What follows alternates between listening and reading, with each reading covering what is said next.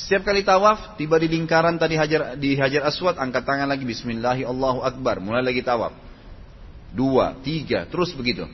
Kalau seandainya sementara tawaf ada orang batal wudhunya. Kalau saya biasa pandu jemaah saya, kita lakukan wudhu yang ringkas dan yang wajib saja. Dilakukanlah semua anggota wudhu satu-satu kali saja. Dengan cara di dekat Ka'bah itu, di pinggir-pinggir, itu ada banyak jek-jek zam-zam yang besar. Ambil air zam-zam satu utuh, yang satu gelas kosong. Lalu uduklah di pinggir sana. Beruduk, mengambil air itu dengan menyentuhnya. Yang wajib-wajib saja. Hidung dan mulut, kemudian dibuang di gelas yang tadi kosong itu. Terus begitu satu-satu kali saja. Bagi ibu-ibu tentu kena pakai kos kaki bisa mengusap kos kakinya. Karena bagi mukim sehari semalam, bagi musafir bisa tiga hari tiga malam selama dia tidak junub. Kalau cuma buang air besar, buang air kecil di musim dingin misalnya atau musafir, boleh mengusap kaos kaki. Namanya masal khuf dalam ilmu fikih.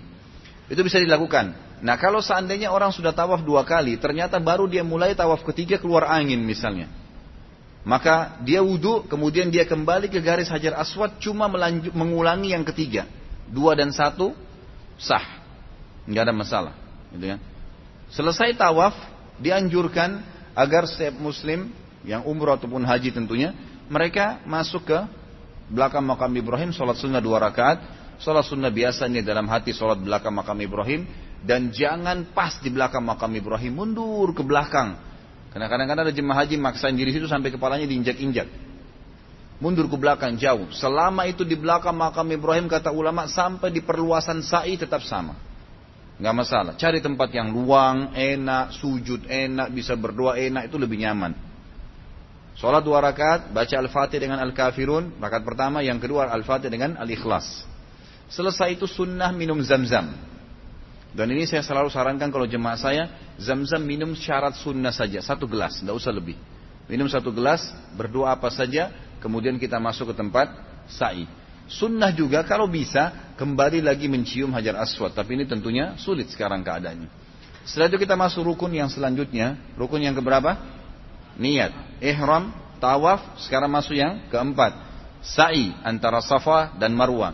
Disunnahkan untuk naik ke Safa, itu kan sudah ada tukikannya. Tentu sekarang dulu tuh lerengnya curam sebenarnya, tapi sudah ditutup dengan marmer, dengan bangunan bagus, sudah AC-nya dingin, udah bukan kayak gunung gitu kan.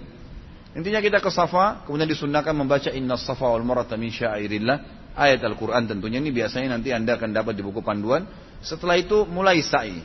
Dari Safa ke Marwa, Marwa ke Safa. Cara menghitungnya supaya tidak lupa, selalu dari Safa ke Marwa itu hitungannya ganjil. Satu, tiga, lima, dan tujuh. Kena kan tujuh kali ya. Dari Marwa ke Safa selalu hitungnya genap. Putaran yang kedua, keempat, dan yang keenam. Nah di sini bebas berdoa, baca Quran dan segalanya. Kalau saya biasa pribadi, saya berzikir kepada Allah. Putaran pertama saya beristighfar kepada Allah seratus kali. Nanti dari Safa ke Marwa membaca salawat kepada Nabi Wasallam. Yang ketiga nanti kita baca la haula wa la quwata illa billah. Yang keempat membaca subhanallah wa bihamdi subhanallahil azim. Yang kelima membaca la ilaha illallah. Yang keenam membaca banyak sekali zikir-zikir, gitu kan? Kita bisa membaca uh, subhanallah alhamdulillah wa la ilaha illallah akbar. Yang ketujuh biasanya saya tutup dengan berdoa secara umum. Dan saya pandu jemaah saya itu. Ingat Bapak Ibu sekalian jangan sibuk lihat orang kiri kanan. Karena kadang-kadang kita sibuk lupa berzikir kepada Allah. Di tengah-tengah tempat saya ada lampu hijau yang panjang. Disunnahkan laki-laki untuk berlari. Perempuan berjalan lebih cepat dari yang sebelumnya. Gitu kan? Nanti selesai itu, sa'i. Ini sa'i boleh tidak boleh tidak suci ya. Beda dengan tawaf. Kalau tawaf harus dalam keadaan suci. Harus ada wudhu. Kalau sa'i enggak. Boleh enggak? Enggak, enggak suci. Gitu kan? Artinya kalau pas orang masuk di tempat sa'i, perempuan netes darah haidnya. Lanjut nggak? Lanjut. Tiba-tiba keluar angin, nggak masalah, gitu kan?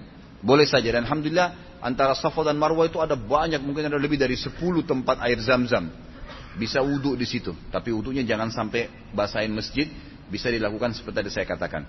Kemudian yang terakhir yang rukun, ya, bukan terakhir sebenarnya, rukun yang kelima untuk haji adalah tahallul, mencukur rambut.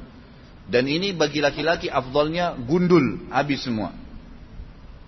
Alhamdulillah kemarin itu ada lebih dari 70 orang mungkin yang umroh sama saya. Pertama ragu semua gundul. Begitu lihat saya keluar dari tempat cukur gundul, Pak Ustadz gundul, gundul semua. Jaksa, hakim, ada polisi, ada jenderal, Alhamdulillah. Saya bilang kalau kita gundul karena kriminal, wajar orang malu. Gundul karena umroh dan haji, setiap helai rambutnya bisa dapat pahala, ngapain kita tidak gundul? Gundul saja, baru rambut diminta, sudah nggak berani. Bagaimana mau jihad? Korban darah, baru rambutnya sudah susah, gitu kan? Akhirnya dianjurkan kita gundul. Afdalnya digundul karena tiga kali Nabi SAW doakan. Semoga Allah merahmati orang gundul. Sahabat yang tidak mau gundul bilang, Ya Rasulullah orang yang cukur. Kata Nabi SAW, semoga Allah merahmati orang yang gundul. Ya Rasulullah orang yang cukur. Yang ketiga kali Nabi bilang, semoga Allah merahmati orang yang gundul. Yang, yang sama juga sahabat mengatakan, Ya Rasulullah orang yang cukur. Kata Nabi SAW yang keempat, juga orang yang, orang yang cukur. Tapi cukurnya ini beda laki-laki sama perempuan. Perempuan boleh mengambil sebagian kecil dari rambutnya. Kalau laki-laki nggak bisa dari seluruh penjuru kepala cukur, gitu kan? Jadi ini taksir namanya. Taksir itu mengambil dari seluruh uh, apa, penjuru kepala seluruhnya seperti kalau kita lagi masuk di tukang cukur gimana sih? Nah biasanya tukang-tukang cukur dekat masjid haram itu sudah tahu. Apalagi sekarang masya Allah hampir semua bisa bahasa Indonesia. Begitu kita dekat tukang cukur botak botak gitu. Nah. Tinggal bayar 10 real gitu kan. Kalau enggak cukur, karena orang biasa rata-rata gundul, gundul. Subhanallah di sana sudah sangat rapi ya. Yang dipakai tutup leher kita tuh plastik sudah rapi, satu orang satu plastik langsung dibuang di sampah. Juga silet yang dipakai itu silet yang langsung satu kali pakai buang. Dibuka, dicukur gundul, dibuang langsung di sampah. Diganti yang baru. Setiap orang diganti gitu. Jadi sangat steril, bagus sekali gitu. Itu tahallul. Ya bagi perempuan boleh ngambil sedikit saja rambutnya. Nah setelah tahallul boleh ganti baju biasa gitu kan. Kalau rukun umroh lima ini rukun umrah. Kalau rukun haji ditambah dengan satu tadi wukuf di Arafah. Baik kita masuk ke poin terakhir adalah masalah fadilahnya. Orang umrah dan haji fadilahnya sangat besar. Di antaranya sabda Nabi Shallallahu Alaihi Wasallam, umrah dan haji yang dikerjakan secara berkesinambungan, rutin dikerjakan, akan menghilangkan kemiskinan dan kesusahan hidup sebagaimana api menghilangkan karat dari besi. Tidak ada orang pulang umrah pulang haji itu miskin, nggak ada. Yang kedua hadis Nabi Shallallahu Alaihi Wasallam antara umroh dengan umroh pengampunan dosa di antara keduanya. Hadis riwayat Imam Muslim dan haji yang mabrur yang ngikutin syarat dan rukunnya tidak ada balasannya kecuali surga.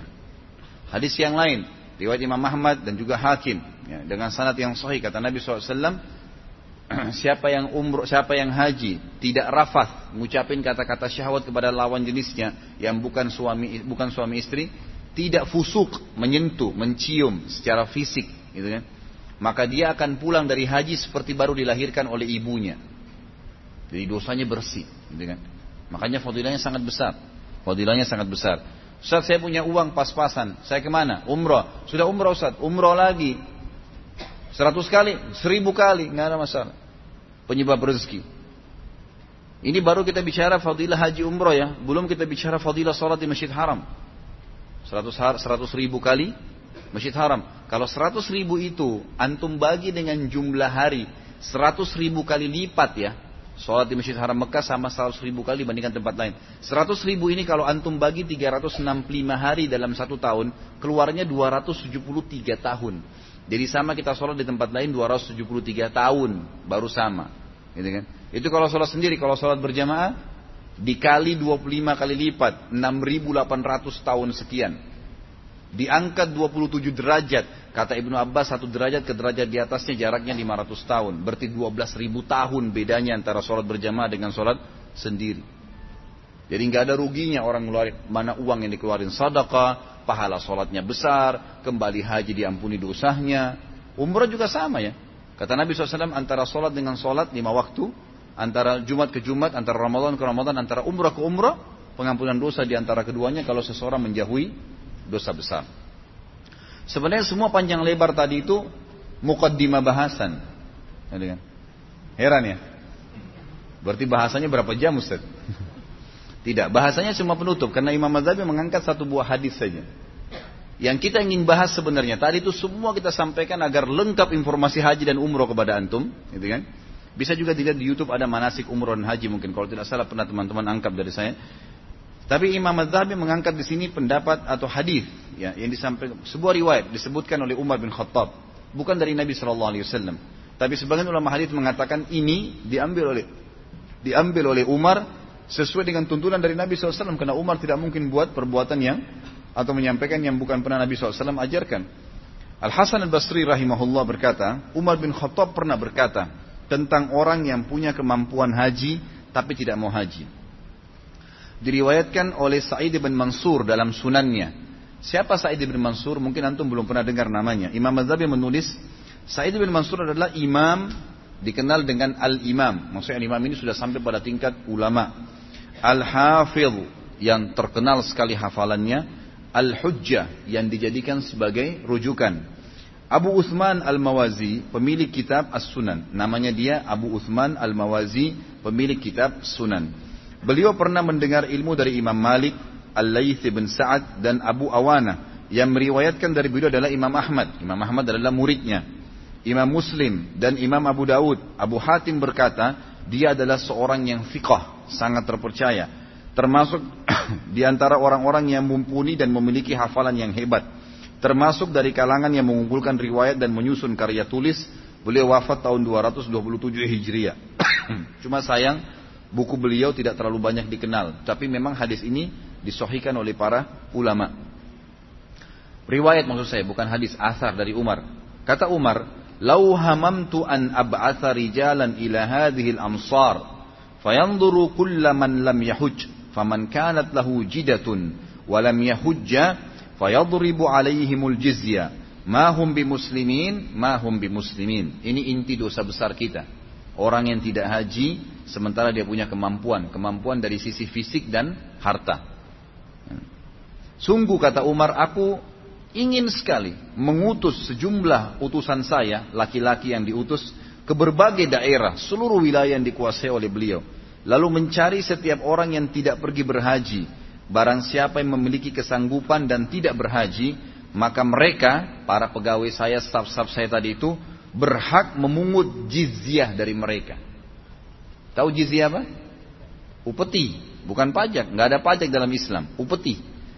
Upeti itu bayaran yang harus dibayar karena ada pelanggaran atau penolakan terhadap kebenaran. Jizyah, biasanya jizyah ini diambil dari orang non muslim. Kan kalau kita mau jihad, tawarin dulu Islam. Kalau nolak dia bayar apa? Jizya upeti. Kan gitu. Kalau nolak baru terjadi peperangan. Bayangkan Umar bin Khattab mau mengutus orang-orangnya ke seluruh wilayah kekuasaannya lalu mendatangi orang-orang yang tidak haji sementara dia mampu dan mengambil jizya dari mereka. Kenapa? Menurut Umar bin Khattab, maka mereka memungut jizya dari mereka karena mereka bukanlah orang Islam, mereka bukanlah orang Islam. Umar bin Khattab tidak menganggap seseorang yang sengaja tidak pergi haji itu ya muslim sementara dia mampu karena itu adalah rukun Islam. Jadi ini yang menjadi inti bahasan sebenarnya sebuah hadis dari Imam Az-Zahabi rahimahullah tapi tadi panjang lebar supaya lebih jelas masalah haji itu. Ustaz bolehkah kita haji atau umroh berkali-kali atau uangnya lebih baik digunakan untuk membantu saudara muslim yang masih kekurangan secara ekonomi? Umroh haji silahkan berulang kali, nggak ada masalah.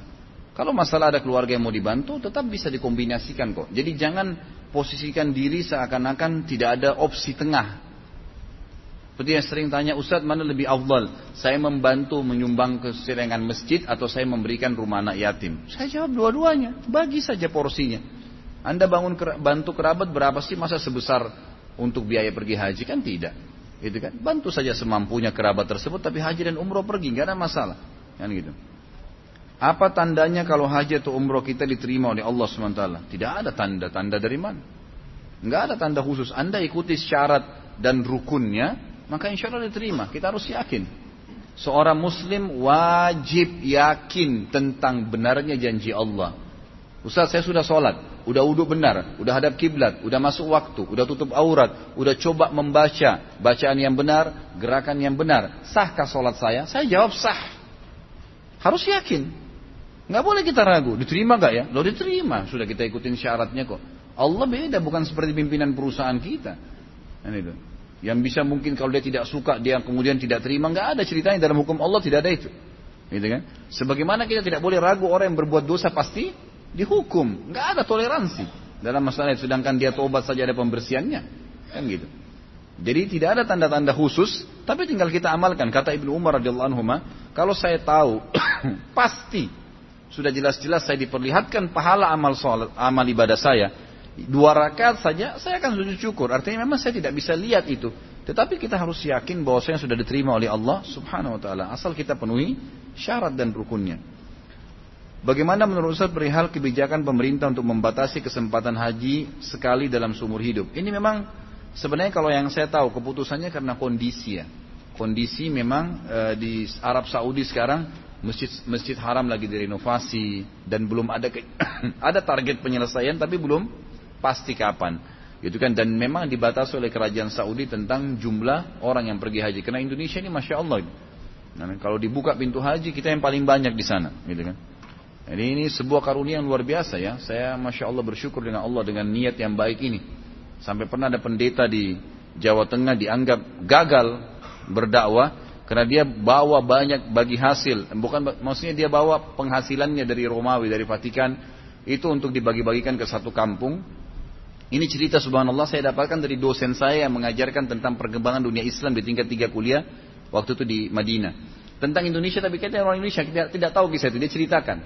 Dia bilang ada satu pendeta pada saat itu dia mendakwahi Kristen satu kampung dan dia suka membagi-bagikan makanan, beras, segala. Sampai karena di situ orang tidak ada yang bimbing, tidak ada ustadznya. Jadi sampai masjidnya itu disuruh oleh pendeta tadi untuk dijadikan sebagai gudang, taruh beras, taruh segala. Nanti baru dibagi-bagikan supaya mereka tidak pakai sholat. Dan mereka lakukan itu.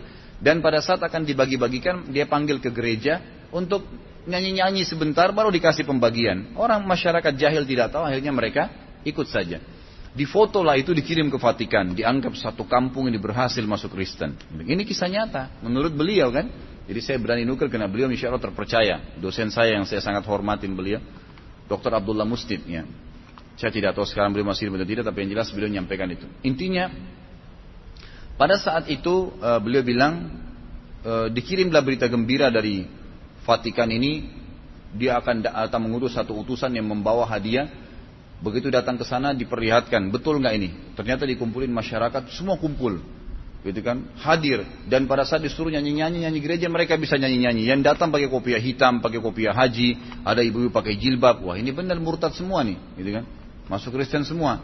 Maka kata pendeta kata yang utusan Vatikannya coba tanya satu-satu semua masyarakat kampung ini kita mau kasih apa pun yang dia minta. Ada yang minta sapi dikasih ada yang minta rumah dikasih. Pokoknya apa saja dikasih. Sebagai tanda ini prestasi luar biasa gitu Menurut dosen saya waktu itu sempat dibagiin kertas dan mereka memang berpendidikan sekolah, kemudian ditulislah, gitu kan? Apa kemauannya dia? Pada saat itu subhanallah waktu dikumpulin surat hampir semua menulis saya mau haji. Akhirnya pendeta ini dipecat, tidak berhasil rupanya. itu salah satu cerita. Artinya orang kita masya Allah kalau soal haji ini ya baguslah. Anda mau lakukan perjalanan dari Jakarta ke Padang dengan pesawat. Semisal Anda berangkat jam 18.30 dari Jakarta dan nanti akan tiba di Padang jam 20.30. Apakah Anda perlu melakukan sholat jamak atau kasar untuk sholat isyaknya? Bagaimana cara sholat jamak dan kasar tersebut? Kalau jam 18.30 ini belum masuk maghrib, menurut Anda sudah masuk ya? Sudah setengah tujuh kan? Ya antum sholat jamak kasar di bandara, di ruangan tunggu, Antum sholat maghrib tiga rakaat, isya dua rakaat, itu saja. Selebihnya sudah nggak usah. Ya. Begitu saja caranya dan biasa, kasar. Allahu alam dan ini sudah pernah saya titik beratkan kan. Jangan sampai antum sudah jelas-jelas mau safar, antum masih belum mau jamak kasar. Ini keliru sebenarnya. Itu keringanan dari Allah SWT, maka lakukanlah. Bolehkah seorang anak untuk e, mendahului orang tuanya dalam menunaikan ibadah haji, mengingat kedua orang tuanya tersebut sudah mulai uzur Sementara untuk berangkat haji bersama tidak cukup biaya. Bagaimana hukumnya Ustaz? Apakah setelah memberangkatkan kedua orang tuanya, seorang anak tidak punya kesempatan lagi untuk menunaikan ibadah haji di kemudian harinya? Kalau dalam ibadah wajib, harus Anda dahulukan diri Anda.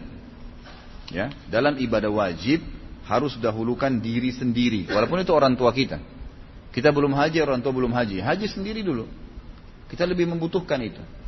Orang tua kita kalau tidak punya kemampuan tidak ada kewajiban bagi beliau. Tapi kalau kita punya kemampuan wajib buat kita. Nggak boleh. Kita dahulu kita sudah pernah haji, baru hajikan orang tua kita. Masalah nanti ada rezeki kita itu itu Allah alam, Allah lebih tahu.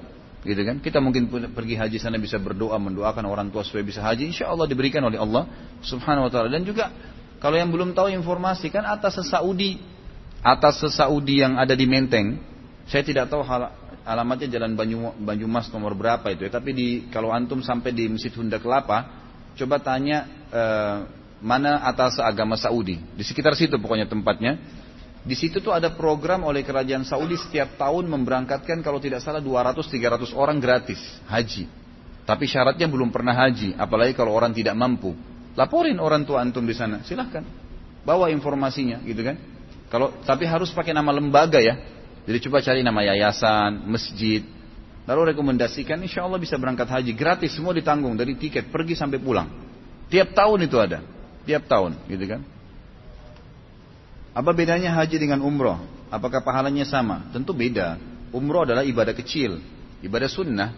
Sama antum tanya, apa bedanya antara sholat duhur dengan qobliyah duhur? Qobliyah duhur sunnah, duhurnya wajib. Begitulah umroh dengan haji. Haji wajib, ya. lebih besar pahalanya tentunya. Apakah semua juga, apakah semua nabi juga berhaji? Allahu alam. Saya tidak tahu kalau itu. Apakah semua nabi memang punya syariat haji? Nggak tahu. Tapi yang saya tahu, yang tadi saya ceritakan, syariat haji pertama kali di zaman Ibrahim alaihissalam. Artinya sebelum Ibrahim belum pernah ada ibadah haji karena rangkaiannya tadi adalah dari kejadian-kejadian keluarganya Ibrahim alaihissalam. Saya sudah panjang lebar ceritakan tadi. Jadi kalau kita ambil dari riwayat-riwayat itu berarti sebelum Ibrahim tidak ada haji, kan gitu. Setelah Ibrahim baru ada. Bolehkah mengganti kain ihram jika kotor? Boleh. Tapi dengan ihram lagi tentunya. Kalau laki-laki punya cadangan kain ihram. Kalau perempuan boleh baju apa saja yang penting dia niatkan ihram. Jadi nggak masalah. Masya Allah sampai sekarang pertanyaannya semua bagus. Masalah haji. Saat ini di sosial media ramai dibahas kesesatan Wahabi. Bagaimana menurut Ustaz? Wahabi mana yang dimaksud ini? Sekarang di Indonesia ini, jemaah sekalian, orang-orang Syiah lagi gencar-gencarnya mencari kesalahan ahli sunnah. Sekarang ini. Dan subhanallah perilaku mereka di Indonesia persis perilaku mereka di Yaman sebelum terjadi perebutan pemerintahan kayak sekarang ini persis sama, nggak ada bedanya. Jadi mereka di sana di Yaman itu mengemparkan isu-isu yang tidak benar tentang ahli sunnah dengan sama. Perkataan Wahabi Wahabi, saat kan Wahabi ini momok yang menakutkan, gitu kan? Dan itu pusatnya di Saudi. Padahal di Saudi ini orang belajar Al-Quran dan Sunnah, pusatnya. Nabi Muhammad SAW 13 tahun di Mekah, 10 tahun di Madinah. Dan sampai hari ini sunnah Nabi SAW masih dijaga, masjidnya masih ada, ya kemudian ajaran-ajarannya masih semua sempurna. Dari mana kita bisa mempelajari kalau bukan dari tempat lahirnya Nabi dan tempat meninggalnya Nabi SAW? Apakah antum pikir Indonesia bisa lebih hebat agamanya daripada Saudi? Kan tidak mungkin. Maksud saya kota Madinah dan Mekah ya, sumbernya di sana, gitu kan? Tidak mungkin itu. Tapi itu diangkat seakan-akan momok menakutkan. Itu yang diangkat oleh mereka. Lalu kemudian pemerintah Yaman mulai menangkap-nangkapi ulama-ulama sunni. Dai-dainya. Dengan anggap mereka teroris lah, mereka berpaham radikal. Persis seperti di Jakarta sekarang. Sama kejadiannya, subhanallah. Sayangnya pemerintah kita nggak membuka mata masalah ini. Bahaya sekali. Saya sangat dukung ada salah satu eh, mahasiswa tamat S3 kemarin di UIN. Itu ber, di Makassar berhasil menulis disertasi dan dapat nilai yang bagus. Itu dia tulis Syiah mengancam ya, mengancam NKRI. Memang betul itu. Dan itu terjadi, mereka memang seperti itu. Pada saat mereka, pemerintah sudah nangkap-nangkapin ahli sunnah, sampai banyak masjid ditutup, rumah-rumah tahfidz Quran ditutup, dai-dai dikejarin, dipenjarain semuanya, mereka membalik menguasai pemerintahan. Itu yang terjadi. Akhirnya pada saat pemerintah sudah dikuasain, semua masjid dibakar, dirusak, wah penghafal Quran banyak dibunuh, udah luar biasa deh pokoknya. Makanya pada saat Presiden Yaman sadar, dia baru menyurat ke enam negara teluk untuk minta bantuan. Nah, masuklah Raja Salman membantu sekarang. Banyak orang tidak paham masalah itu, gitu kan? Ini bahaya sekali. Jadi kalau yang di Wahabi yang sering dilempar-lemparkan dan saya tahunya itu sekarang. Istilah Wahabi ini tidak ada lain kecuali itu. Semua yang dari Saudi dianggap Wahabi, kan gitu. Karena di sana itu orang menjalankan sunnah yang murni. Pengajian saya sering dikatakan, oh pengajian saya pengajian Wahabi. Kalau emang pengajian yang antum dengar dari awal tadi dua jam dan setiap hari antum tiap minggu antum datang, kalau Allah, kalau Rasul, begini pendapat ulama, kita jelaskan antum anggap ini Wahabi, inilah pemahaman yang benar. Al-Quran dan Sunnah yang disampaikan.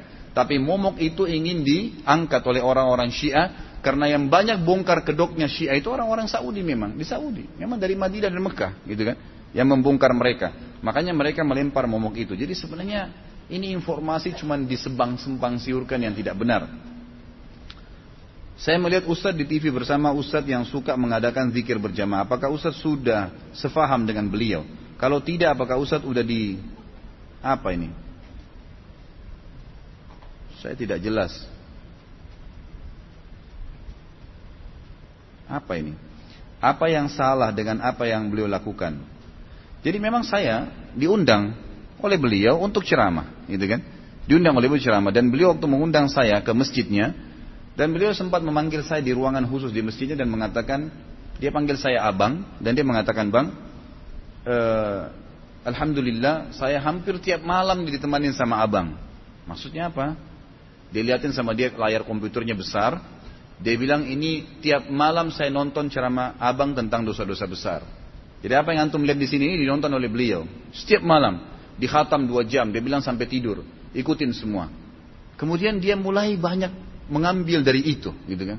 Artinya Alhamdulillah orang yang punya nama di Indonesia yang diikuti oleh banyak masyarakat awam bisa mengikuti pengajian-pengajian yang mengikuti sunnah Nabi Sallallahu Alaihi Wasallam. Bukan itu satu hal yang positif? Banyak orang Subhanallah menganggap kalau ada orang seperti itu dimusuhin, dijauhin.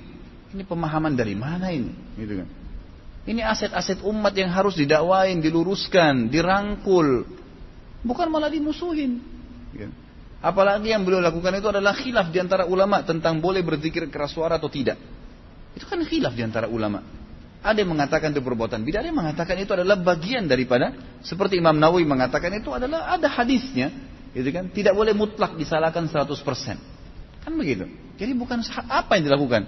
Sembah kuburan? Enggak kan? Enggak ada sesuatu yang Allah alam menurut saya Secara pribadi, kalau ada orang menyorotin perbuatan saya itu dianggap negatif, itu hak dia, silakan saja. Tapi kalau saya secara pribadi tidak menganggap itu sebuah kesalahan. Apalagi pada saat saya datang, beliau datang menjadi moderator, kemudian beliau membiarkan saya berbicara, menyampaikan banyak sekali masalah hukum syari. Alhamdulillah sering kali konsultasi, sering bicara, ada sesuatu yang negatif. Dan saya melihat itu adalah satu hal yang positif. Saya melihat kehidupan beliau sehari-hari juga sangat bagus. Saya pertemukan keluarga saya dengan keluarganya dan masya Allah sangat baik, gitu kan? Alhamdulillah tidak ada sesuatu yang saya tidak melihat hal yang riskan berhubungan dengan masalah kerusakan akidah atau apa. Tidak ada sesuatu yang fatal di situ. Hanya karena masalah zikir dan zikir itu di awal-awal acara setelah itu baru masuk kepada ceramah. Mayoritas ceramah kan gitu. Baik. Kadang-kadang subhanallah orang lupa. Dia lupa menangkap maslahat besar. ya Dan dia tunda itu gara-gara masalah kecil. Gitu kan. Gak bisa. Ini pemahaman fikih yang harus difahami dalam masalah ini. Bagaimana penabusan dan perang di Yaman sudah saya jelaskan. Perangan ini peperangan yang positif dan memang semestinya terjadi. Allahu alam. Nah memang tidak layak lagi orang-orang itu dibiarkan karena mereka kalau antum mungkin tidak tahu ya, tidak paham apa yang terjadi di Yaman. Pemerintah kita banyak yang tidak paham. Orang-orang Indonesia banyak tidak paham apa yang terjadi di sana. Mereka membakar masjid ratusan, membakar Quran, membunuh kaum muslimin. Dai-dai banyak dibunuh para ulama. Tidak tidak diekspos itu. Yang diekspos adalah penyerangan Saudi disorotin negara Wahabi menyerang, inilah dan itulah. Ini ketidakfahaman gitu, ketidakfahaman saja. Menanggapi jawaban Ustadz pertanyaan Rabu lalu mengenai boleh tidak e, kita mendonor organ tubuh kita apabila sudah meninggal, maka sebaiknya jangan. Lalu apabila salah seorang keluarga mengalami masalah penyakit kronis hingga butuh transportasi ginjal, apakah kita boleh mendonorkan ginjal tersebut? Apakah ada dalilnya dari Quran dan Sunnah berkaitan dengan e, trans apa nih? Ya, transpal, eh, transplantasi ya organ tubuh. Saya tidak pernah bahas minggu lalu ini. Ini sudah lama saya bahas. Seingat saya minggu lalu nggak pernah bahas masalah organ-organan ini. Jadi Allah alam yang saya tahu memang jangan. Pendapat jumhur ulama mengatakan tidak ada hak seseorang manusia mengeluarkan anggota tubuhnya diberikan kepada orang lain kecuali yang memang sifatnya refill terisi ulang darah didonorkan kita makan bisa kembali. Tapi kalau ginjal mata telinga apa hak anda mencabut itu? Badan ini diberikan oleh siapa? Oleh Allah Subhanahu Wa Taala. Masalah keluarga kita membutuhkan ya kalau tidak bisa memang diapain? Memang tidak bisa. Serahkan saja kepada Allah Subhanahu Wa Taala gitu kan? Bukan berarti kita tidak ikhtiar ya yang bukan berarti tidak, tapi memang tidak bisa. Yang saya tahu itu, kalau anda memang punya pendapat dari ustadz lain yang memang anda bisa pegangin, yang memang membolehkan, silahkan saja. Saya tidak melarang masalah itu. Boleh nggak apabila sholat membaca surah pendek berulang? Misal rakaat pertama dan kedua kita membaca surah An-Nas misalnya. Sebaiknya jangan diulangi surahnya karena Nabi SAW tidak pernah mengulangi surah dalam dua rakaat yang bacaan yang sama. Misalnya rakaat pertama, rakaat kedua, an-nas dua-duanya itu tidak pernah disebutkan dalam riwayat. Tapi boleh dalam satu rakaat membaca beberapa surah. Itu Nabi SAW lakukan. Pernah beliau sholat malam dengan Abdullah bin Umar, beliau membaca lima surah sekaligus. Gitu kan? Al-Baqarah sampai An-Nisa. Bacaan tahiyat yang benar seperti apa? Apakah boleh ada bacaan salawatnya? Karena ada yang bilang tidak boleh ada tambahan salawat. Ada salawat. Siapa yang bilang tidak ada? Ada kan? Nah, At-tahiyatu lillah salawat sampai selesai kemudian kita baca Assalamualaikum ayuhan nabi wa wabarakatuh dan seterusnya kita membaca salawat. Ada salawatnya itu riwayat sahih. Bisa kembali kepada buku panduan sifat salat Nabi yang sering saya bawakan itu terbitan pustaka Ibnu Umar. Katanya disarankan berbanyak doa saat sujud terakhir. Apakah benar? Bacaan seperti apa? Ataukah boleh mengucapkan doa secara umum saja yang kita minta? Boleh saja dan bukan di sujud terakhir, di semua sujud. Karena sabda Nabi Shallallahu Alaihi Wasallam, kalau kalian ruku agungkan Allah, kalau kalian sujud perbanyaklah doa. Karena sangat jarang doa ditolak pada saat sujud. Saya akhwat yang bisa dikatakan sudah cukup umur untuk menikah, 30 tahun. Tadi saya sudah bilang jangan tanya menikah. Dan saya juga ingin segera menikah. Ah, siapa ini? Siapa yang siap? Namun hingga saat ini belum ada jodoh yang didekatkan oleh Allah. Alhamdulillah bulan lalu saya sudah memutuskan untuk berhijab sebagai bentuk kepatuhan saya kepada Allah. Yang menjadi pertanyaan saya, bagaimana caranya saya untuk bersabar menghadapi hal yang uh, hal ya Pak Ustaz? Apa ini?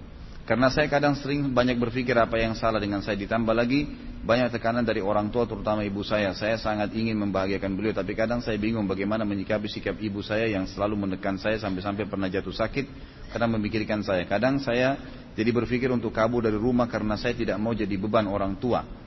E, karena saya belum menikah hingga saat ini. Saya tidak ngerti nih, ibunya larang nikah maksudnya. Kalau ibunya larang nikah tidak ada haknya beliau melarang nikah. Nikah kan sunnah Nabi SAW, perintah agama. Nggak boleh orang tua melarang. Dan anda kalau sudah kedatangan laki-laki yang sudah jelas dalam agama dikatakan yang kalian ridohi, akhlak dan agamanya itu kan jelas. Nah itu maka dinikah maka terimalah nikahnya, gitu kan? Disuruh terima nikahnya, maka nikah saja. Subhanallah semua orang biasanya diberikan sinyal, ya diberikan sinyal. Kalau memang ada sinyal datang anda terima dan istikharah. Kalau juga belum datang, tidak ada masalah. Itu bukan satu beban, usah jadi beban gitu. Karena memang itu adalah sebuah kejadian di muka bumi ini. Tapi setahu saya Allah alam, ulama mengatakan ya, tidak ada orang yang tidak ada jodohnya. Saya yakin pasti dalam kehidupan anda pernah terlintas ada orang yang berusaha untuk menikahi anda, tapi mungkin ada hal-hal yang jadikan sebagai bahan pertimbangan. Cobalah lebih peka dan berdoa kepada Allah Subhanahu Wa Taala. Kalau masalah orang tua anda atau ibu anda menahan anda untuk tidak menikah, itu tidak ada hak beliau di situ, tidak boleh. Dan kalau anda tetap menikah berarti bukan ber, bukan berarti durhaka, ya, bukan berarti durhaka. Bagaimana cara menjaga sholat untuk khusyuk? Bolehkah diulang-ulang jika merasa tidak khusyuk? Nggak boleh. Khusyuk ikuti rukun dan syaratnya, gitu kan? Ikuti uduknya benar, gerakannya dengan tumak nina, bacaannya dengan tenang, itu khusyuk. Konsentrasi maksudnya khusyuk itu. Ya bagaimana sih kita konsentrasi? Bagaimana antum pada saat lagi lapar atau lagi makan ayam sama sambal, bagaimana caranya untuk konsentrasi? Jangan bayangkan makanan lain. Kalau bayangkan kambing, sapi semua tidak enak nanti ayamnya, gitu kan? Konsentrasi, makan di situ fokus.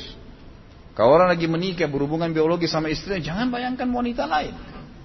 Tidak mungkin dia fokus ya, memang begitu, konsentrasi. Dan itu bagian daripada zina yang dilarang gitu kan. Contohnya, seperti itulah kalau sholat, jangan bayangkan yang lain. Tepis semua godaan syaitan. Karena setiap kita sholat, setiap kita ibadah pasti terlintas godaan syaitan. Kita boleh tolak. Kita punya hak untuk tolak. Tentu kiat-kiatnya banyak yang mengikuti syarat dan rukun.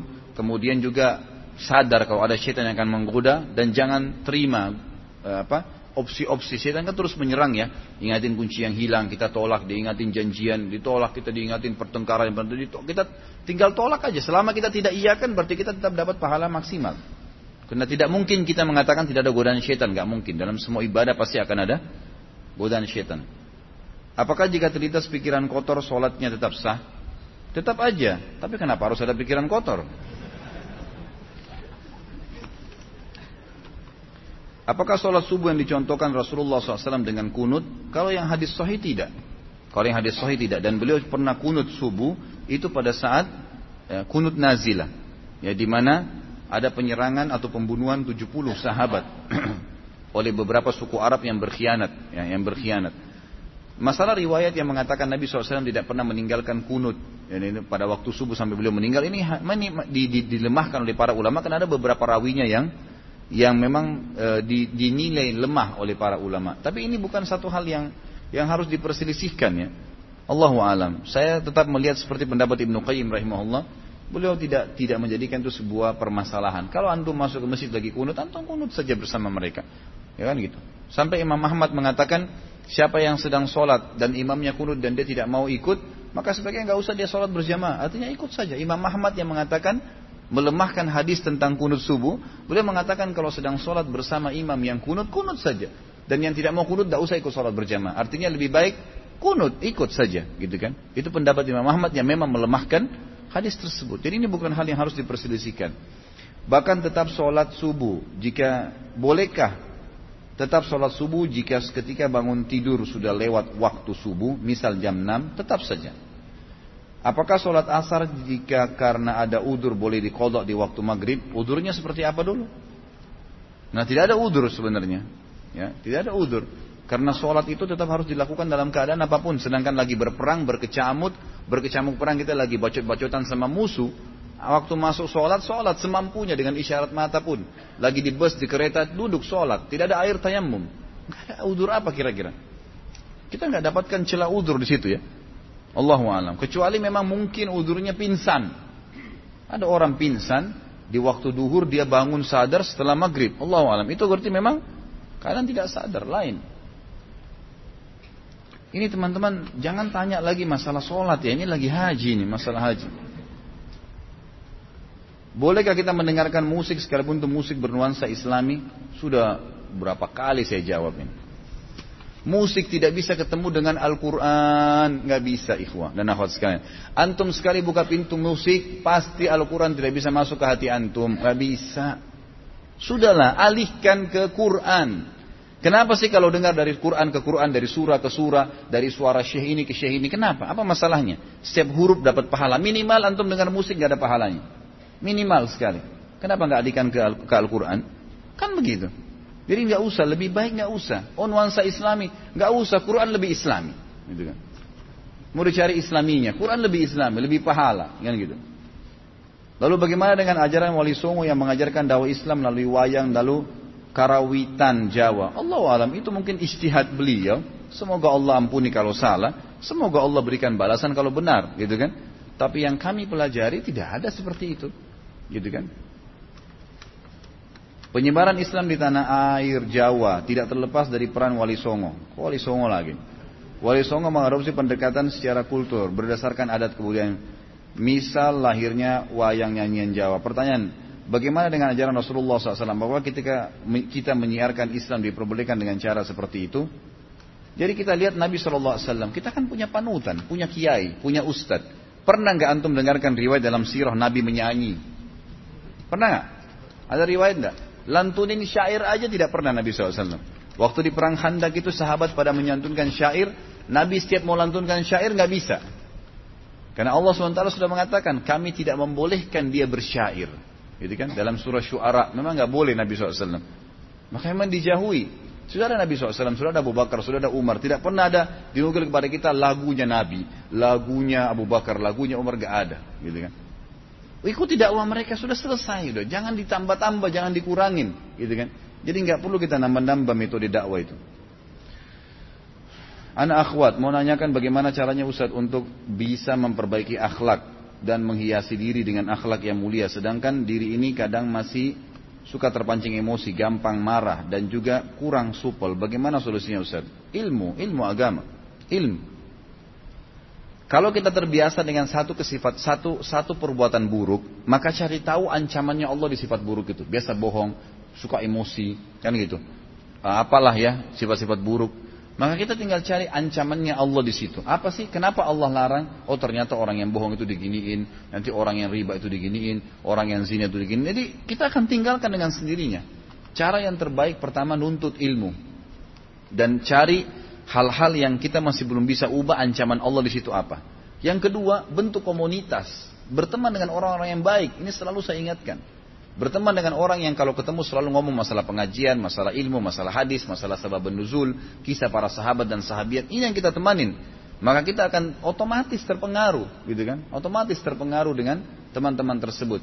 Kemudian lingkungan, tempat kita bekerja, tempat kita biasa interaksi, cari tempat-tempat yang memang membantu kita untuk itu. Supaya kita bisa islami, insya Allah bisa. Anak baju hijrah di tahun kemarin, apakah ada tandanya jika tobat kita diterima oleh Allah SWT? Tidak ada tanda. Tidak pernah ada tanda-tanda tobat itu akan diterima atau tidak. Itu setahu saya Allah Alam tidak ada. Tidak ada masalah itu. Jadi uh, apa ya? Taubat saja, ikuti syaratnya dan yakinlah Allah terima. Begitu saja dengan izin Allah Subhanahu wa taala. Saya memilih dua orang tua, orang tua kandung dan angkat. Saya memiliki dua orang tua, orang tua dan angkat. Saat ini saya tinggal bersama keluarga angkat saya. Dari kecil saya bersama mereka. Saat ini saya dilema dengan mengutus, mengutus, mengurus orang tua angkat saya atau kandung yang lebih utama. Sedangkan orang tua kandung ada di Jatim. Tentu orang tua tetap orang tua kandung. Orang tua angkat kita tetap berbuat baik dengan mereka, gitu kan, semampunya. Tapi tidak boleh meninggalkan orang tua. Kalau orang tua kita pun tidak urus kita waktu kecil, meninggalkan kita, membengkalikan, memukul kita, hukum syar'i atau mereka kafir. Hukum syar'i kita nggak boleh meninggalkan bakti dengan mereka, nggak bisa, nggak gugur itu, terpisah ya. Masalah orang tua tidak menjadikan haknya anak, dia berdosa. Tapi masalah anak membalasnya dengan durhaka nggak boleh, dia juga dosa, nggak bisa, nggak ada udurnya untuk itu. Dahulukan orang tua, tetap saja. Masalah di Jatim mungkin bisa dikirimin apa kebutuhannya, dibantu. Karena di Jakarta tetap kita tinggal serumah dengan orang tua angkat dan kita memberikan yang kita mampu. Tetap kita prioritaskan orang tua kita. Bagaimana cara membayar dam umroh yang sekian tahun yang lalu ketika sudah ambil mikot pakai minyak kayu putih. Lupa untuk bayar dam. Ketika itu eh, ketika itu dan mutawifnya bilang tidak perlu bayar dam. Jazakallah khair. Saya mau tanya dulu, uh, atau ini dijawab secara, tentu dijawab sendiri ya bagi penanya. Kalau seandainya pada saat itu Anda pakai minyak kayu putihnya sengaja, tahu hukumnya itu tidak boleh, tapi dipakai, maka itu kena dam. Dan caranya sederhana, kalau ada keluarga yang lagi umroh, ada yang lagi haji, titipin aja uang. Atau Anda datangin travel mana saja di Jakarta, sampaikan mungkin terutama insya Allah travel-travel yang sudah mengikuti sunnah datangin, saya pernah harus bayar dam di musim haji, tolong saya titipin ini. Berapa sih dam? 400 real, ini 400 real saya bayar, gitu kan? Itu bisa. Kapan kapan saja Anda datangin bisa. Tapi kalau Anda lakukan tidak sengaja, setelah pakai baru sadar, itu tidak tidak ada dam memang. Enggak ada dam di situ, tidak sengaja, gitu kan?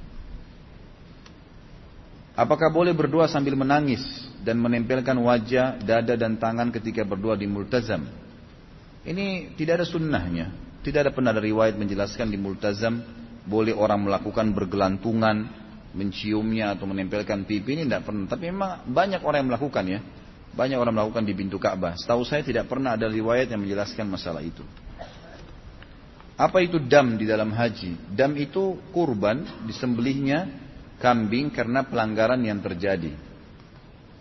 Apakah tahallul merupakan sunnah dari zaman Nabi Ibrahim alaihissalam? Allahu alam kalau tahallul. Saya tidak tahu. Yang saya tahu dari zaman Nabi Shallallahu Alaihi Wasallam. Apakah itu dari zaman Ibrahim? Karena tadi rentetan sejarah semua memang tidak ada tahallul. Tidak ada tahallul ya. Jadi yang kita tahu Allahu alam mungkin ada. Saya tidak tahu. Yang saya tahu di zaman Nabi Shallallahu Alaihi Wasallam. Apakah menaruh barang ketika hendak sholat merupakan perbuatan bid'ah? Karena ada ustadz sunnah yang bilang mengeluarkan handphone, dompet dan lain-lain ketika hendak sholat perbuatan bid'ah. Allahu alam yang saya tahu tidak. Dia ada masalah. Kalau darurat, ya. misal handphone bunyi mengganggu, maka boleh dipencet, tapi bukan melihatnya, gitu kan? Jadi kalau darurat sekali, karena ini ada hadis Bukhari menjelaskan, Nabi SAW pernah mengatakan kalau seseorang di antara kalian lagi sholat terganggu dengan ingusnya, maaf, atau lendir karena dia lagi batuk, maka sebagian dia mengeluarkan ke sebelah kirinya. Karena di depannya Allah dan sebelah kanannya malaikat. Ulama mengambil daripada hadis Bukhari ini yang sahih, bahwasanya boleh seseorang kalau terganggu dalam sholat, menyelesaikan itu. Tapi sebatas mengingatkan. Makanya fatwa ini dilebarkan oleh para ulama sekarang seperti orang kalau safnya tidak rapat di sebelah, ditarik tangannya temannya di sebelah untuk merapatkan saf, dibolehkan. Saf kosong dia melangkah. Karena hadis Nabi SAW mengatakan sebaik langkah yang terbaik di muka bumi adalah langkah yang memenuhi saf yang sedang kosong. Kan gitu. Jadi Allah alam kalau saya lihat dari pendapat-pendapat ulama yang saya ketahui, kalau itu darurat maka nggak ada masalah. Darurat, gitu kan, bukan disengaja. Dan Imam Syafi'i rahimahullah mengatakan ini pendapat yang paling tegas ya dalam masalah gerakan sholat. Beliau mengatakan kalau orang melakukan gerakan sholat tiga kali secara sengaja, sia-sia, batal sholatnya, kata Imam Syafi'i. Tapi dalam tiga kali itu adalah kalau terisi dengan gerakan sia-sia. Selama bukan gerakan sia-sia darurat, dia flu berat, netes terus ingusnya. Maka dia darurat. Kalau dia tidak ngusap dengan sapu tangan atau tisu, maka akan terus mengganggu sholat dia dan bisa mengotori sejadah. Maka boleh dia mengusapnya. Ini ini bukan gerakan sia-sia. Karena Imam Syafi'i pun yang paling tegas dalam pembatalan sholat dengan gerakan mengatakan kalau tiga kali sia-sia. Tapi kalau tiga kali itu tidak sia-sia maka tidak ada masalah bagi beliau. Jumhur ulama lebih terbuka lagi. Jadi kan lebih terbuka lagi. Apakah bacaan ketika hendak iqamah? Adakah bacaan ketika hendak iqamah? Sebagaimana ketika azan eh, ada azan, yang saya tahu adalah mengikuti seperti ucapan muadzin pada saat iqamah. Karena Nabi SAW mengikutinya. Dan pada saat terlintas qad qamatis shalah itu beliau membaca akamah wa adama. Gitu kan? Itu ada riwayat diriwayatkan oleh Imam Ahmad yang saya ketahui Allah alam. Setelahnya nggak ada doa khusus karena doa itu cuma ada doa setelah azan. Ketika orang makan atau minum pakaian uh, minum makan minum atau pakaian haram, maka doanya doa orang tersebut tertolak. Namun apabila dia didolimi, apakah doanya e, akan dikabulkan? Karena doa orang yang terdolimi makbul, tetap diterima. Tetap diterima, walaupun makanan minumannya haram. Tapi kalau dia terdolimi, doanya diterima. Karena ada indikasi yang membuka dia untuk bisa diterima doanya. Masalah dia terdolimi. Apakah boleh membedakan harga barang yang saya jual kepada pelanggan utama? Ini apa hubungannya sama haji nih? Apakah boleh membedakan harga barang yang saya jual kepada pelanggan utama yang notabene belanjanya kontinu dan dalam jumlah pengambilan yang banyak dengan pelanggan yang hanya belanja sekali dalam setahun dengan pengambilan barangnya sedikit? Boleh saja, nggak ada masalah. Tapi yang kita lakukan adalah memberikan diskon, memberikan diskon, gitu kan? Itu boleh. Harga tetap jual sepuluh ribu rupiah. Tapi karena ini pelanggan tetap saya, saya modalnya tujuh ribu, saya turunkan 10 eh, seribu rupiah untuk dia karena dia rutin belanja atau dia belanja banyak. Diskonnya dikasih nggak ada masalah. Tapi yang tidak boleh dalam Islam kalau meletakkan dalam satu produk dua harga karena konsumennya berbeda. Datang pembeli pertama orang kaya. Kita jual 100 ribu. Pembeli atau pembeli pertama orang miskin. Datang kita jual 100 ribu. Datang pembeli kedua dia dari pakainya orang kaya. Sejuta kita jual. Nggak boleh karena kita melihat penampilannya saja orang, itu nggak boleh. Berarti sengaja meletakkan dua harga di satu produk dengan melihat kondisi saja. Tapi kalau kita memberikan diskon karena orang itu beli banyak, memang niatnya itu beda dia dari niatnya, maka nggak ada masalah. Kami sholat berjamaah tiga orang, imam dua, imam satu imam dua makmum. Apabila satu makmum e, batal, saya jadi depan, saya jadi depan belakang. Apa maksudnya? Saya jadi depan belakang ini. Saya jadi depan belakang. Apa yang harus dilakukan? Apakah makmum harus maju? Ya tentu saja, kalau misalnya batal makmum di sebelah kita, kita maju, melangkah, mendekati imam. Sebagaimana sunnah Nabi SAW, imam dan makmum kalau berdua, rapat satu sama yang lain. Bolehkah dalam sehari semalam membaca istighfar lebih dari 100 kali? Khilaf di antara ulama, afdolnya minimal pendapat mengatakan afdolnya 100 kali, tapi kalau mau baca lebih nggak ada masalah. Karena memang e, tidak dikatakan itu salah, tapi afdalnya 100 kali. Karena Nabi SAW baca 100 kali gitu kan. Karena dalam kisah yang Imam Ahmad rahimahullah yang menemui orang yang terus beristighfar tanpa batas dalam sehari sehingga semuanya diijabah doanya itu karena fadilah istighfar yang dibaca lebih dari 100 kali. Apakah benar apabila kita akan memasuki rumah membaca Kul huwallahu ahad ayat 1 sampai ayat 5 al-ikhlas dapat menolak kemiskinan penghuninya? Allahu alam. Saya nggak pernah temukan nih. Apakah kul ahad dibaca pada saat mau bangun masuk rumah itu bisa menghilangkan kemiskinan? Saya tidak tahu. Mohon penjelasan tata cara sholat tahajud beserta zikir dan doanya. Masya Allah, satu buku ini. Kembali ke buku, ada buku penjelasan tentang sholat tahajud dan ada buku kecil kan pustaka Ibnu Umar itu. Tahajud dan tata caranya, bacaannya dan segala itu panjang lebar. Saya jelasin sampai subuh nanti. Ada dua hal yang mengganjal. Apa hukumnya berangkat haji dengan visa bisnis? Haji non kota. Tidak ada masalah. Boleh-boleh saja. Ya, karena visa itu kan memang dikeluarkan oleh kerajaan Saudi, dibolehkan. Saat ini banyak travel membolehkan wanita tanpa mahram berangkat umroh haji dengan dalih pemerintah pemerintah mahramnya apa hukumnya? Tentu sudah pernah panjang lebar saya jelaskan ini dan mohon maaf saya tidak jawab lagi ini karena sudah sering saya ulangin perselisihan ulama. Bisa kembali ke YouTube, lihat aja nanti di sana. Ustaz ada yang ingin saya tanyakan bagaimana hukumnya berhaji dengan uang hasil berhutang. Ini ulama lebih cenderung mengatakan boleh tapi dengan syarat. Dia yakin dia bisa bayar. Artinya gini, kita ada income, ada pendapatan, ada bisnis, ada gaji, gitu kan? Ada seseorang bilang kamu pergi haji aja, nanti kamu bayar. Tiap bulan kita bisa cicil, nggak ada masalah. Karena kita tahu kita bisa bayar. Yang tidak boleh berhutang dan tidak jelas. Kita tidak tahu kapan bisa bayar, tidak ada aset, nggak ada sesuatu. Ini tidak boleh. Karena ini berarti masuk memaksakan diri dan dia bukan orang yang mampu pada saat itu. Gitu kan? Tapi dia masuk mampu kalau dia memang sudah ingin berhutang, kemudian dia yakin dia bisa membayarnya. Apakah ibadah haji seseorang sah apabila tidak semua rukun haji dikerjakan karena orang tersebut meninggal, semisal saat e, mengerjakan tawaf meninggal? Tentu kalau dia sudah hadir di Arafah, sah hajinya. Sudah Arafah ya, Kemudian nanti dia tawaf ifadah meninggal atau lagi sa'i meninggal atau lagi uh, apa, mabit di Mina meninggal itu sudah sah saja, gitu kan? Tapi kalau dia meninggal sebelum haji, maka insya Allah kita berharap Allah berikan pahala haji ya. Tapi apakah dia di, dia sudah berhaji ya belum pada saat itu karena belum hadir di Arafah. Berapa waktu yang lalu saya bertemu dengan orang yang meyakini bahwa Allah tidak berada di atas arsh. Menurut pemahaman Pemahamannya Allah tidak sama dengan makhluknya karena makhluk itu memiliki dimensi tempat. Sedangkan dengan meyakini Allah berada di atas arsh artinya meyakini Allah memiliki dimensi tempat atau dengan kata lain menyamakan Allah dengan makhluknya. Adapun ayat Al-Quran tentang keberadaan Allah di atas arsh bukan seperti itu memahaminya dan ayat tersebut harus ditakwil. Pertanyaannya, bagaimana pemahaman ini bisa berkembang? Apakah para ulama salaf pernah menghadapi kaum yang berpikiran seperti ini? Ini sebenarnya e, karena keluar dari rel hadis Nabi Shallallahu Alaihi Wasallam. Nabi Shallallahu Alaihi Wasallam sendiri tidak pernah berbicara tentang bagaimana bersemayamnya Allah di atas arsh. Para sahabat juga mendiami masalah itu dan sudah dinukil kepada kita dari Imam Bukhari, dari Imam Muslim, dari banyak ulama-ulama hadis mereka mengatakan kita mengimani Allah berada di atas arshnya sebagaimana Allah menceritakan. Allah menyebutkan, "Tsumma stawa 'alal arsh." Allah bersemayam di atas singgasananya. Kenapa harus kita takwilkan? Untuk apa apa manfaatnya mentakwilkan itu? Takwil artinya mengalihkan maknanya. Untuk apa kita takwilkan? Sementara memang begitu datangnya dalam Al-Quran. Akhirnya nanti kan jadi rumit sendiri. Gitu. Jadi susah sendiri. Maka saran saya nggak usah ditakwilkan. Untuk apa ditakwilkan? Kita imani sebagaimana datang seperti itu. Allah bersemayam, ya Allah bersemayam di atas arsnya. Ada lagi yang kembangkan pengatakan kan kalau Allah itu adalah awal.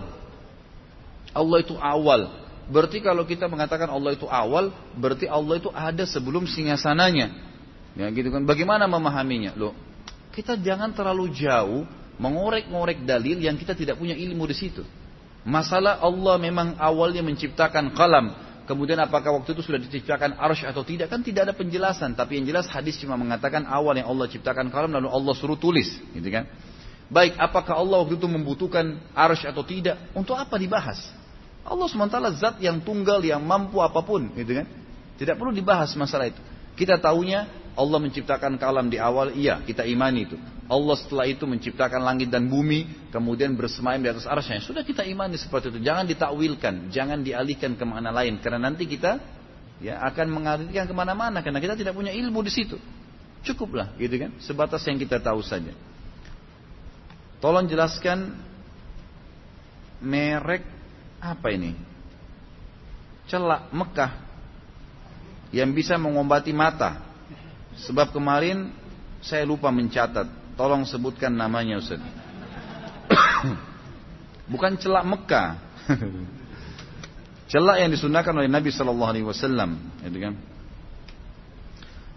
Kalau celak yang disunahkan Nabi SAW itu namanya uh, ithmit, ithmit.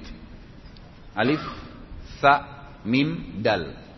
Kata Nabi SAW, pakailah ithmit karena dia akan menguatkan pandangan mata kalian dan menumbuhkan bulu mata. Ismet ada dua macam. Ada yang merah, ada yang hitam. Ada yang panas dan ada yang dingin. Biasanya itu dipakai di zaman Nabi SAW. Kalau yang panas itu dipakai di musim dingin. Kalau yang dingin dipakai di musim panas. Dan biasanya kalau yang panas itu yang berwarna merah. Jadi kalau antum beli ismet itu banyak kok. Di mana-mana di Tanah Abang sini banyak, gitu kan. Kalau lagi umroh juga boleh. Harganya sekitar 10-15 rial kalau di Saudi. Bisa dibeli kemudian dipakai. Laki-laki dan perempuan boleh pakai, nggak ada masalah, gitu kan. Dan sudah saya jelaskan pertemuan yang lalu. Jadi kita letakkan e, di di antara bulu mata kita, boleh saja, gitu kan. Tapi kalau antum pakai yang merah biasanya panas, jadi jangan kaget. Memang itu biasa dipakai di musim dingin, gitu kan. Kalau dia dingin, musim dingin biasa dipakai yang hitam. Jadi boleh-boleh saja, nggak ada masalah. Namanya ithmit, namanya ithmit. Allahu alam. Sampai sini insya Allah mudah-mudahan Allah subhanahu wa ta'ala memberkahi majelis kita ini. Dan juga Allah subhanahu wa ta'ala menyembuhkan semua orang yang sakit. Mengangkat permasalahan semua orang yang masih dicoba oleh Allah subhanahu wa ta'ala. Kemudian memberikan hidayah dan memudahkannya bagi orang yang belum dapat petunjuk dan hidayah. Memudahkan orang yang sudah dapat petunjuk untuk mengamalkannya. Dan juga kita berharap kepada Allah SWT agar menyatukan kita semua di surga firdosnya tanpa hisap sebagaimana Allah satukan kita di majlis yang mulia ini. Tentu saya manusia biasa punya kesalahan. Kalau ada dari kata-kata yang tidak nyaman, saya kalau bercanda jangan ditaruh dalam hati gitu kan. Ini kalau terus menerus tegang, maka saya pun nanti akan tegang, gitu kan? Anda pun tegang dan akhirnya pengajian cuma setengah jam. Tapi karena kita e, selingin dengan beberapa hal-hal yang memang mungkin bisa diselingin, tidak ada kata bohong di situ, maka itu sering terjadi. Kalau ada yang salah tentu dari saya. Kalau ada yang benar dari Allah subhanahu wa ta'ala. Subhanakallahumma bihamdika asyhadu an la ilaha illa anta astaghfiruka. Wassalamualaikum warahmatullahi wabarakatuh.